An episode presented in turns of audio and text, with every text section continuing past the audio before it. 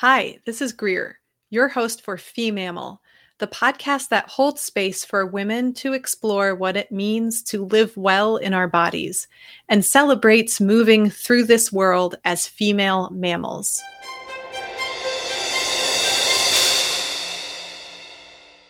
Welcome to season two of Femammal. I hope you were able to connect with people you love over the holiday season and that you found time to rest and relax. If you're not feeling your best right now, I hope you are being gentle with yourself. The holidays can be really fun, but they can also disrupt our routines around food, exercise, and rest that leave us feeling not at our best. If that's where you are at, please give yourself time and patience to get back to where you want to be with your energy level and self-image. If you are new to the podcast, what you need to know is that this is a platform to elevate the voices of women reflecting on the joys and challenges of living well embodied as female mammals. The show features an interview with a new guest each episode. We talk in detail about the physical, emotional, and spiritual aspects of our health experiences that are either unique to women's bodies or which are underdiagnosed, misdiagnosed, or inadequately treated when they are present in women's bodies. We use anatomical descriptions for our physical experiences, and we get honest about the toll that these experiences have taken on our mental health.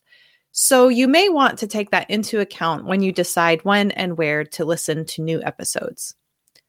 But we also always look for the joy, the personal growth, and the moments of celebration.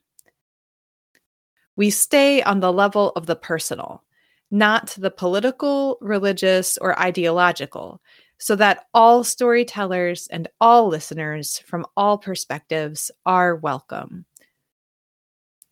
We know that we each experience the rhythms and realities of womanhood in our own particular way, and it leads each of us to our own beliefs, practices, and attitudes. Every woman's experience is unique and worthy of attention, and it is a privilege to be able to listen as each guest shares her story. If you listened to season one and you are returning for more, I am so grateful that you are back. Season two is going to be a little bit different in a couple of ways. During season one, I dropped a new episode every week, whereas for season two, a new episode will be published every two weeks.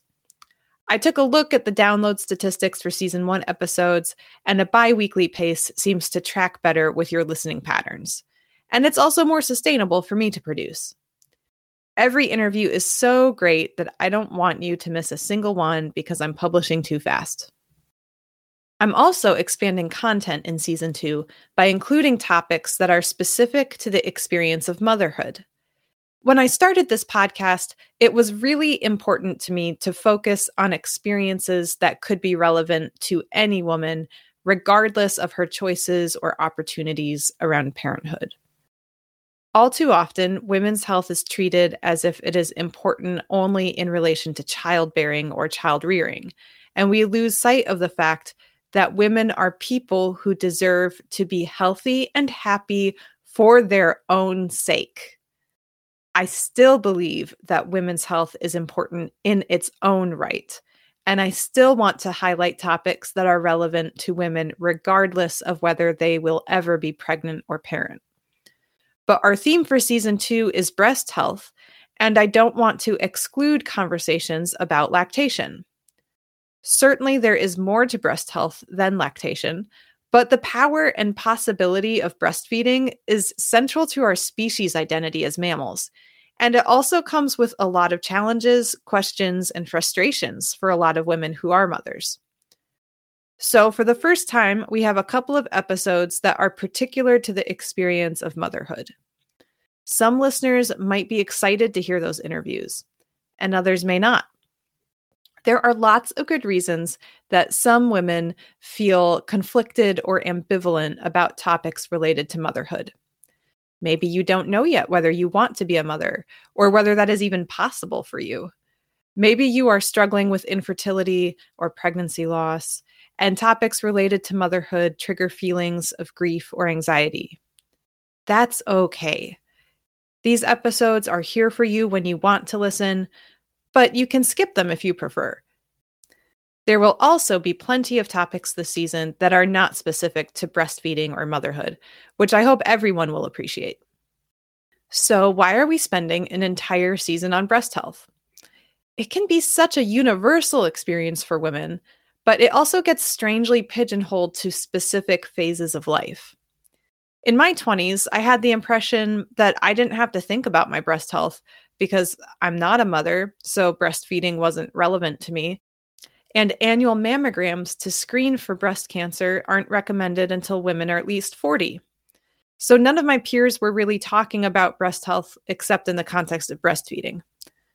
I was aware that women a generation ahead of me were marking their calendars for their annual mammogram, but I didn't really even have the sense that there was any need for me to be vigilant about breast health. Which was sort of a relief because there's kind of a hyper awareness about breasts when women are teenagers that it was good to finally have grown out of.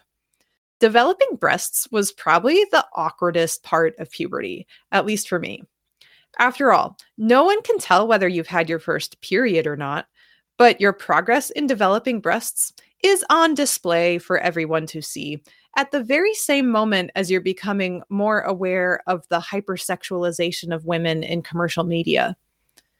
The timing of breast development is different for everyone, but I associate it most strongly with the transition to middle school. My public school district ended elementary school at fifth grade, so sixth grade involved taking the bus to a new school across the county with a bunch of adult-sized high school students and enduring the horror of my first real gym class, with teachers timing us with stopwatches as we tried to run a mile and smelly locker rooms where they made us change into a gym uniform every day. I am pretty sure I was the only girl in my class who wasn't wearing bras yet. So everyone around me was pulling their yellow school t-shirts over anything from a training bra to a real sports bra to some little lacy bralette that was pretty useless for a workout, while I strategized how I could position myself in the most isolated corner to change my shirt. By the end of the school year, I very much did need a bra, and the whole thing felt humiliating because I felt like I must be weird for being the only little girl who was apparently flashing everybody when I changed for gym. Even outside of the locker room, I was constantly self-conscious about whether my breasts' growth spurt was as noticeable to everyone else on a daily basis as it was to me. I don't know why, but it felt so embarrassing to simply be growing out of a little girl's body and into an adult woman's body. Even once puberty was in the rearview mirror, there was so much explicit commercial and social messaging about the importance of breast size, debates about modesty and cleavage, and so much mixed messaging that it was hard to escape that self-consciousness about my breasts. It felt like everyone around me was fixated on my breasts and had a judgment about my breasts that they wanted to impose on me. Authority figures at my school or my church wanted teenage girls never to show bra straps or cleavage, and prom dresses had to have straps. Swimming pools legislated what type of swimsuits we could or couldn't wear. Classmates compared cup size. Sitcoms and pop music and T V ads and the photos of models at Victoria's Secret in the mall sent the clear message that breasts should be large and adorned with lace at all times. And don't even get me started on the breastfeeding wars, because everyone seems to have a strong opinion about whether women should or must breastfeed, and for how long, and whether or not that can be done in public places.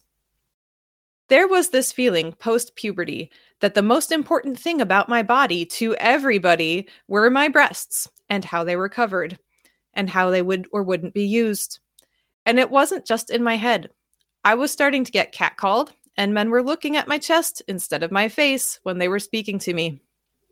So it was with the conviction that my breasts had caused me nothing but annoyance in my life when, at the age of thirty, I developed a lump the size of a golf ball in my right breast. At first, I didn't panic. I was vaguely aware that there are lots of innocuous explanations for breast lumps, and the most important thing is simply to get them checked out. So I called my nurse practitioner to try to get an appointment. The problem was the nurse practitioner had left that practice without notifying me, and the healthcare network hadn't automatically transferred me to a new primary care provider. Instead, they expected me to research primary care providers and to sit on a waiting list for a new patient appointment for three months, because no one would see me without a new patient appointment. And no one had time in their busy schedules for an hour-long new patient intake appointment. I didn't really want or need a new patient intake appointment. I just wanted to get a referral for a mammogram. Every couple of weeks, I would call the office and try to explain to the man in charge of scheduling appointments that it was important for my appointment to get moved up and why, but he just kept telling me there was nothing he could do about it. The longer I had to wait, the more anxious I got, because everyone knows that early detection and treatment is crucial for breast cancer survival outcomes. I didn't want to anticipate the worst, but as a single thirty-year-old, I started spiraling about what the future held for me. Would the lump be malignant? It was huge. Would I have to have a lumpectomy or even a mastectomy? Would I ever find a partner who valued me and my health for my own sake and wouldn't blink or shrink away if that was part of my body story? By the time I finally got to see my new doctor, I didn't even need to take my shirt off for her to see that there was an urgent problem. She called Norton Women and Children's Hospital and got me a diagnostic mammogram and ultrasound appointment for the next morning at seven a.m. I was the first person in my peer group to get a mammogram, as far as I knew, so I had no idea what to expect, except that the baby boomers around me mostly didn't talk about mammograms except to say how terribly uncomfortable they are. So for all of the millennial and Gen Z women who are listening, let me share. The first thing I wish someone had told me was not to wear deodorant the day of a mammogram. Out of a sense of politeness, I had actually applied extra deodorant that morning. And then I panicked when the medical assistant told me that if I was wearing deodorant, I would have to clean it off because the heavy metals in most deodorants can affect the imaging process.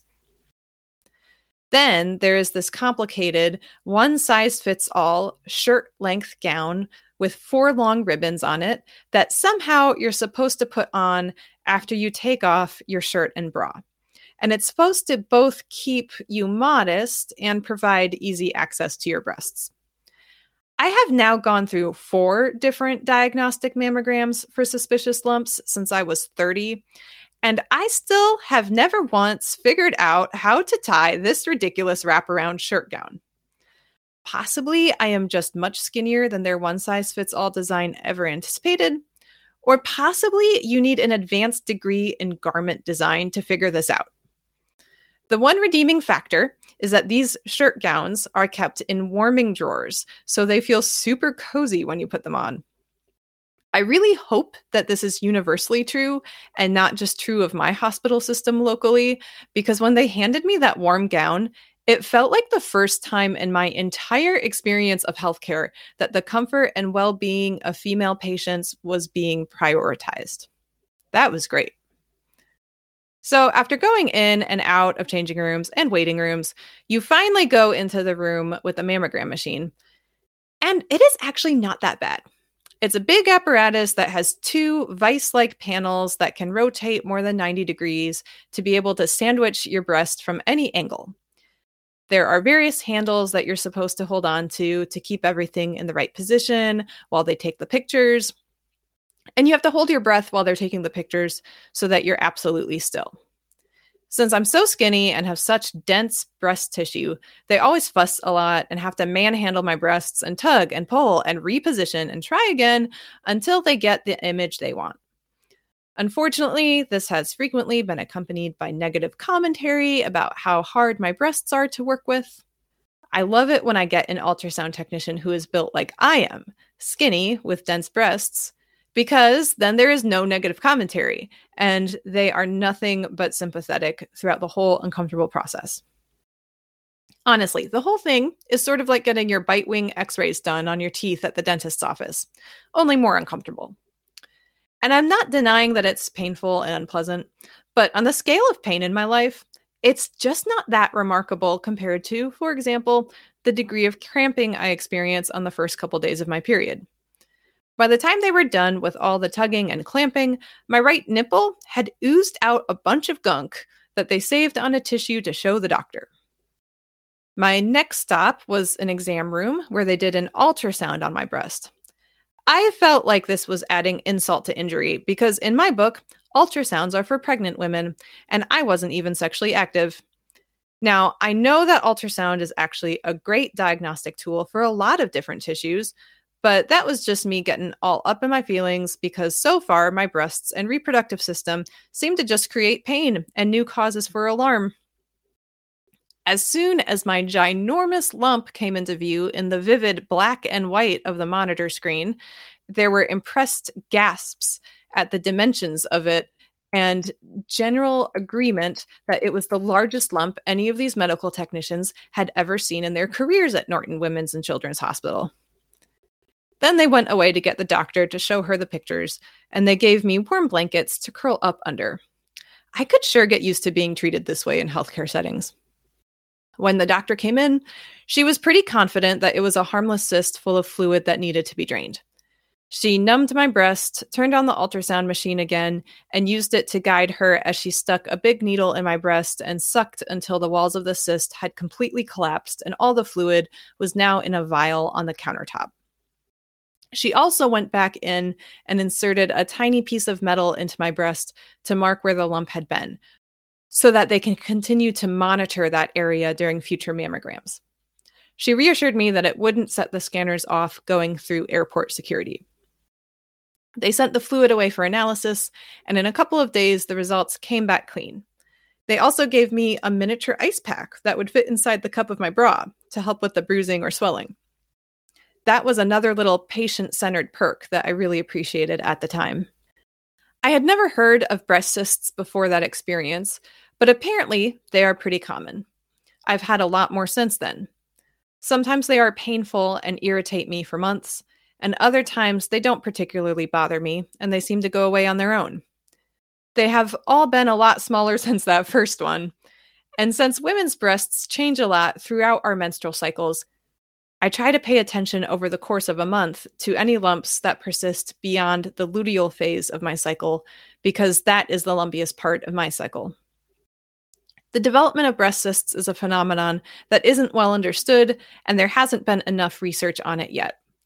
There's limited evidence that taking B vitamins, vitamin E, and quitting coffee and chocolate can reduce recurrence of cysts, but I've tried all those interventions, and it hasn't made any difference for me, unfortunately.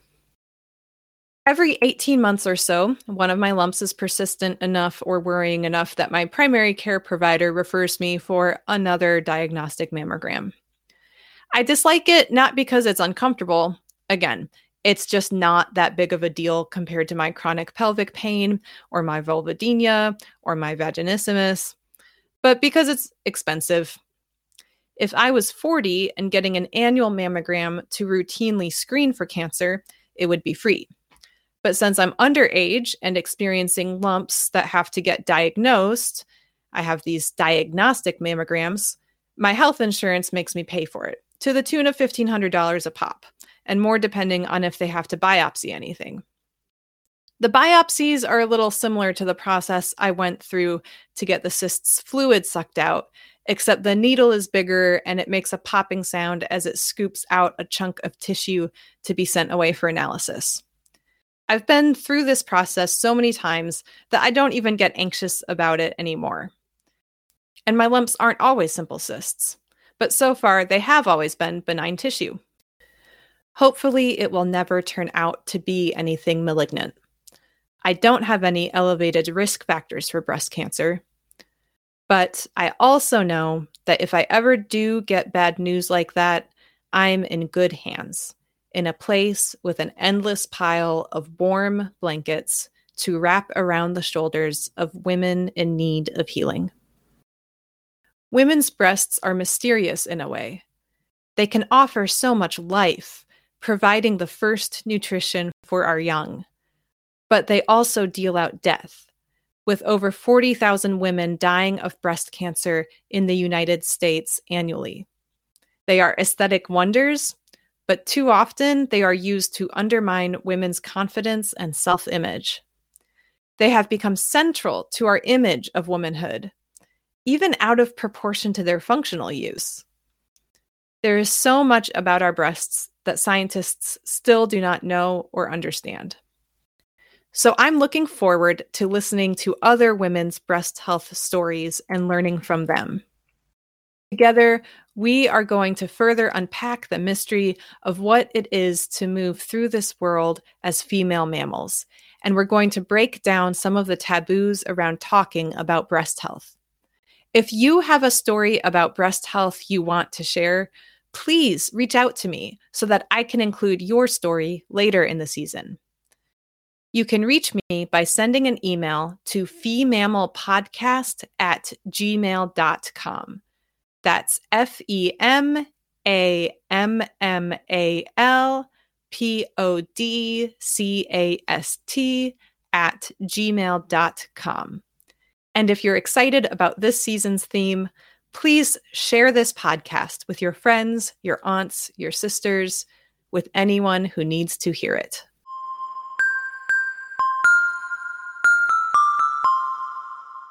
If today's episode resonated with you, I'd love to hear from you. You can email me at femammal podcast at gmail dot com. That's F E M A M M A L P O D C A S T at gmail dot com. You can also follow this podcast on Facebook.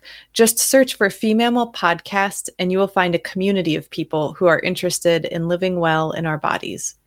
And of course, I'd love for you to rate this podcast and leave a review wherever you download your podcasts. Until next time, be well.